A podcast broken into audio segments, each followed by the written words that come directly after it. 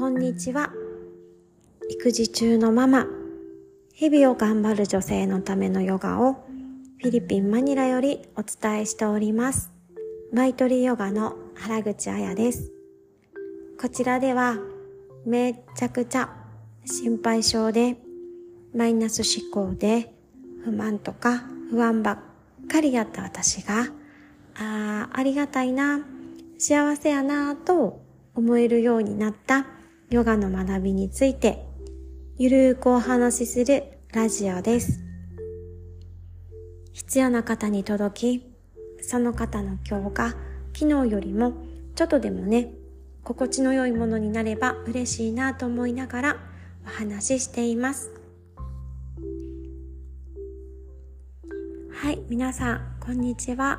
えー、今週も金曜日までお疲れ様でございました。どんな一週間だったでしょうか、えー、こちらはですね、あの、まだ雨季が続いておりまして、すごくジメジメしている感じがありますね。なんか日本も、あの、梅雨な上に暑さも増してきて、結構、あの、しんどいってなんかおっしゃっている方もなんか周りにいてね、だから皆さん体調とか大丈夫かなとか思っているんですけれどもいかがでしょうか、私もねこの、まあ、湿気そこまで嫌いではないというか、うん、落ち着く部分もあるんですけれどもやっぱりねあの多すぎると何でもね過ぎるとしんどいのであの自分の中であんまり湿気が多い日にはあのどうやって自分を調整していったら快適に保てるかなっていうのを考えながら過ごしております。ので、あの、元気です。はい。では、今日のお話なんですけれども、先週、食事はプラーナーヤーマっていうお話の前半で、えー、地の木と人の木についてお話をさせていただきました。で、えー、プラーナにはね、の木っていうのには3つあってもう一つ天の木ねあのがあるので今日は天の木と食事についてお話ししたいと思います。まあ、思いっきり私目線の話なんですけれどもまず天の木っていうのはどんなものから取り入れられるかというと空気とか太陽の光とかあの天からの恵みなんですね。まあ、これをあの天の木は主に呼吸法で取り入れるっていうふうには言われています。でも食事でもね、あの、すごい天の木って取り入れられるし、あの、大事だなっていうふうに感じる、感じてるんですね。うん、空気とかってね、もうずっとこの辺に漂ってるものですけれども、あの、日本でもなんか伝統的な武道とか、あの芸事ではあのどのような空気をどのような姿勢で方法あと心。で呼吸するか。であのパフォーマンスがね変わってくるのでその空気の扱い方っていうのをすごくね大切にされてるんですね。で食事にこれを置き換えてみるとどのような空気感空間で食べるか。で取り入れられる天の木も変わってくるよなっていうふうに思うんですね。で、さっきも言った通り、天の木っていうのは主に呼吸法で取り入れるっていうふうには言われているんですけど、じゃあ呼吸で見ていった時に、静かな場所で落ち着いて、姿勢を正して呼吸をする時と、めちゃくちゃ騒がしい場所で、なんか歪んだ姿勢、のままあちこちに意識を向けている時の呼吸どっちが深く体に入ってその呼吸による恩恵を受けられるかっていうともうもちろん前者の方ですよねなので食事も空間に加えてその姿勢とか心の状態でも天の木の量でその取り入れた後の巡り方っていうのも変わってくるなっていうふうに思います。食は3割心は7割っていうふうにね言われているそうなんですね。もちろん先週話したいい土地の木地の木とかね人の木っていうのがたくさん入った食べ物を選ぶことっていうのもすっごく大切だけどそれをどんな心でどんな環境で食べるかっていうのもすっごく大切だなと思いますやっぱり環境とか空間で心変わりますもんね。めちゃくちゃ嫌いな人と一緒にめっちゃ健康的な料理をイライラしながら食べるのとめちゃくちゃ好きな仲間と楽しみながらねジャンクフードを食べるのとではジャンクを食べる方が健康的って言われているぐらいあの心で体の機能っていうのが変わって栄養をね取り込みやすくなるんですね。まあ、確かになんかめちゃくちゃ気がなんて気使う集まりとかで食事会があったとしてもなんかその後食べた気せえへんかったわっていう風になってたりなんかひどい時にはお腹が痛くてなんか下痢しちゃうとかっていうのもなんかありますよね。でまあ台湾の話をねちょっとすると台湾の屋台料理は確かにねすっごく活気があって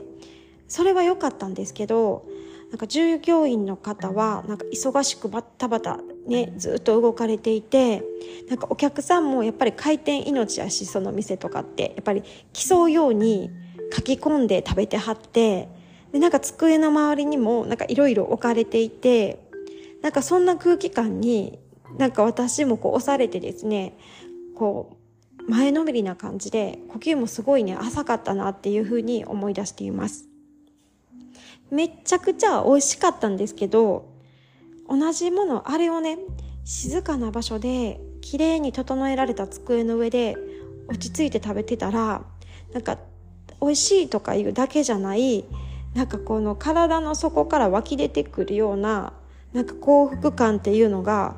なんか出てきたやろうなって、なんか想像するだけで思うんですよね。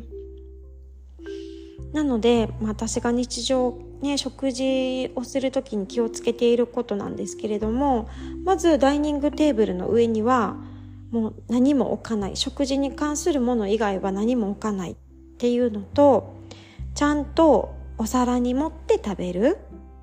っていうのとあと食べる前は一旦姿勢を正して一呼吸して手を合わせていただきますっていうふうに言ってますこれはたとえ一人で家でお昼を食べる時とかでも毎食意識しています。まあ、当たり前のことっちゃねすごい当たり前のことでえ何当たり前のこと言ってるんってあの思う方もいるかもしれないんですけどあのね私意外あのちょできてなかったんですよね。うん、なんか特になんか子供がもっともっとちっちゃかった時とかはキッチンで立ったまま食べたりあとなんか残りのおかずをタッパーのまま食べてなんか右手には「あご飯なかったわ」言ってなんか食パン持ちながら なんかじゃあ左手やな。右手でタッパーのもん食べて左手で食パン持ってかじったりなんかお恥ずかしい話ですね。なんかもう鍋のまま食べるとかっていうのもざらにあったんですね。でまあその頃のことを思い出してみるとなんか常になんか枯渇感があってなんかイライラしてたんですけどなんかあれもやっぱり食事をねおろそかにしていたからっていうことも忙しいとに加えてねっていうのもあの原因にねあったんじゃないかなと思います。食べ物っていう物質をですね体には入れてるけど全然そのプラーナっていうのをね木っていうのを取り入れられてなかったことも確実にねその枯渇感とかイライラっていうのにつながってたやろうなって振り返ってねすごくあの思いますね。今ねなんかすごい赤ちゃんとかをお世話されてる方とか忙しい方ねねいやもうそんな丁寧にご飯なんか食べてられへんっていや思うかもしれないんですけど座っていただきますってていうこの一瞬だけでもそこに集中してできますよね。いやできるできると思うんですよ。思い返してみればできるできたなって思います。でその一瞬をね日々続けることだけでもきっとね心とかあと体に変化を感じることはできるんじゃないかなっていうふうに思います。あとですね、あの過去の自分を振り返って反省して今気をつけていることなんですけれども、食事中の空気感とか雰囲気ですね。うちのね、長女っていうのはもう本当に食べなくって、あのね、5ヶ月ぐらいで離乳食始めたんですけど、その初日に、に口でに1ミリぐらいお粥を入れてペッて吐いてから、もうね、1歳前まで、どん、あの、毎日のようにね、スプーンを口に持っていっても、かたくなに開けなかったんですね。もう絶対開けませんみたいな。でも私もなんかもう意地になって毎日、そのあげるっていう行為はしてたんですよ。で、なんか1歳前の時のある日の思い出が、大さじ1のおかゆをなんか1時間かけて食べさせるみたいななんかそういうね状態の時もあってもうその1時間ってね戦いですよね。でなんかあの今思えばねそこまでして食べさせる必要全然なかったやんってすっごい思うんですけどなんかその時はすっごい必死だったんですよね。でねあの1歳過ぎてちょっとずつ食べるようにはなったんですけどなんか自分ではこうやっぱ進んでは食べない上にあのなんかまあ私のねもう完全にエゴだったなと思うんですけどなんかこう栄養素いろんな栄養素全部ちゃんと取らせないとっていうなんか思いが強くてねなんか野菜も測ったりとかしてその分量はどないしてでも食べさせたいっていう思いがあってなんか食事のね空間はねいつもねこうピリピリ張り詰めたものだったんですね。でもなんかさっき話したみたいに食は3割心は7割です。いやその時知らなかったの私。でね食は3割心は7割。だからいくらね必要量のお野菜やご飯を食べても「いやママ怖い」とか「もう美味しくない」ってあの思いながらね食べてたら全然ね体にねあの取り込めていないことになりますよね。本当に意味がなかったなと思います。でねちょっと話はそれるんですけどあの赤ちゃんがね全然野菜を食べてくれないっていうのはこれね好き嫌いではなくってあのこあのこれまだ私とか僕この消化できませんっていうサインなんですよね。あの赤ちゃんっていうのはすっごい感性が豊かだから感じられるんですよね。あのアーユーベーダでは消化できるかどうかっていうのが何よりも大切だっていうふうに教えられています。2歳になったからこれ、3歳になったらこれねっていうふうになんかこう定義されてるけど赤ちゃんによってねすぐに消化の力が発揮される子もいればやっぱりそれがねゆっくりな赤ちゃんもいるんですねそれも個性なんですその子にとって消化できるのかな？できひんのかな？っていうのを考えることが必要ですよっていうふうに教えていただきました。ああもっと早知りたかったって思ったんですけどまあねこうやってここでお伝えすることでどなたかね今小さな赤ちゃん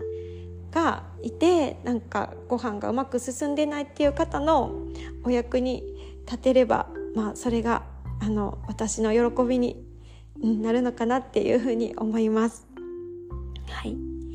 そうで、私かなり長い間ですね、こう野菜でも何でもちゃんと食べさせたい欲っていうこの欲があったんですけど、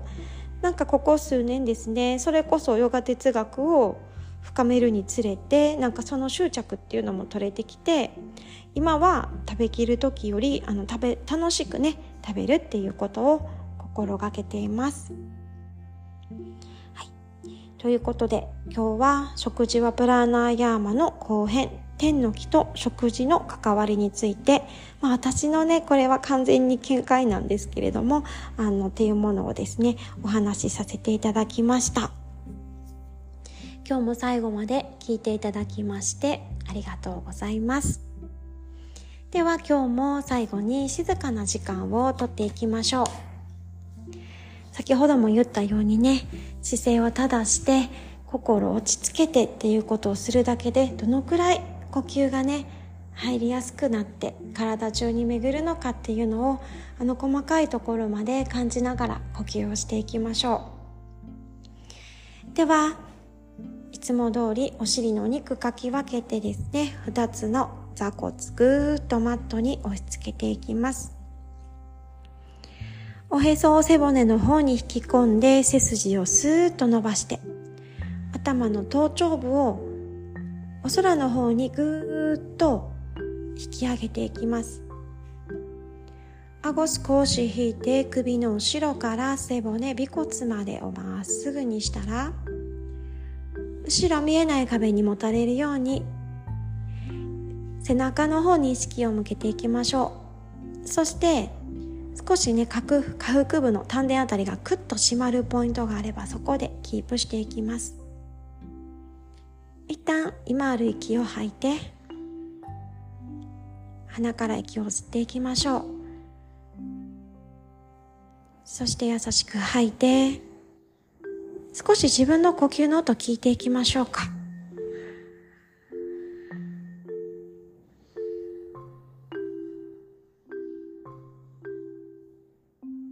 自分の呼吸の音を聞くにつれて自分の内へ内へと意識が向いて心が落ち着いてくるのを感じましょう。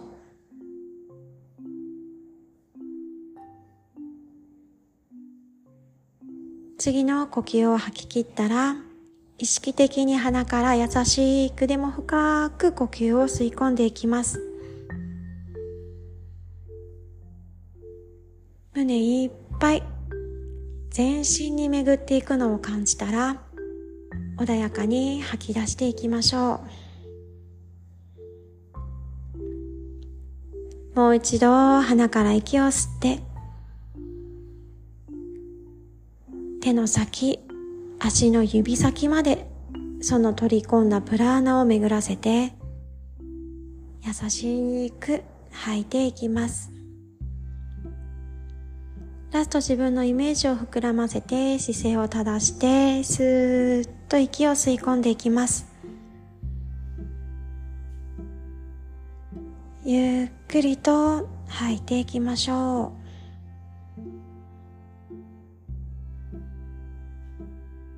次の吸う息で目を開けていきましょう。どうですか？なんか目が開けた。目を開けた瞬間の視界の明るさが変わっていたり心の状態が変わっていたりまたはねなんか頭のスッキリ感が変わっていたり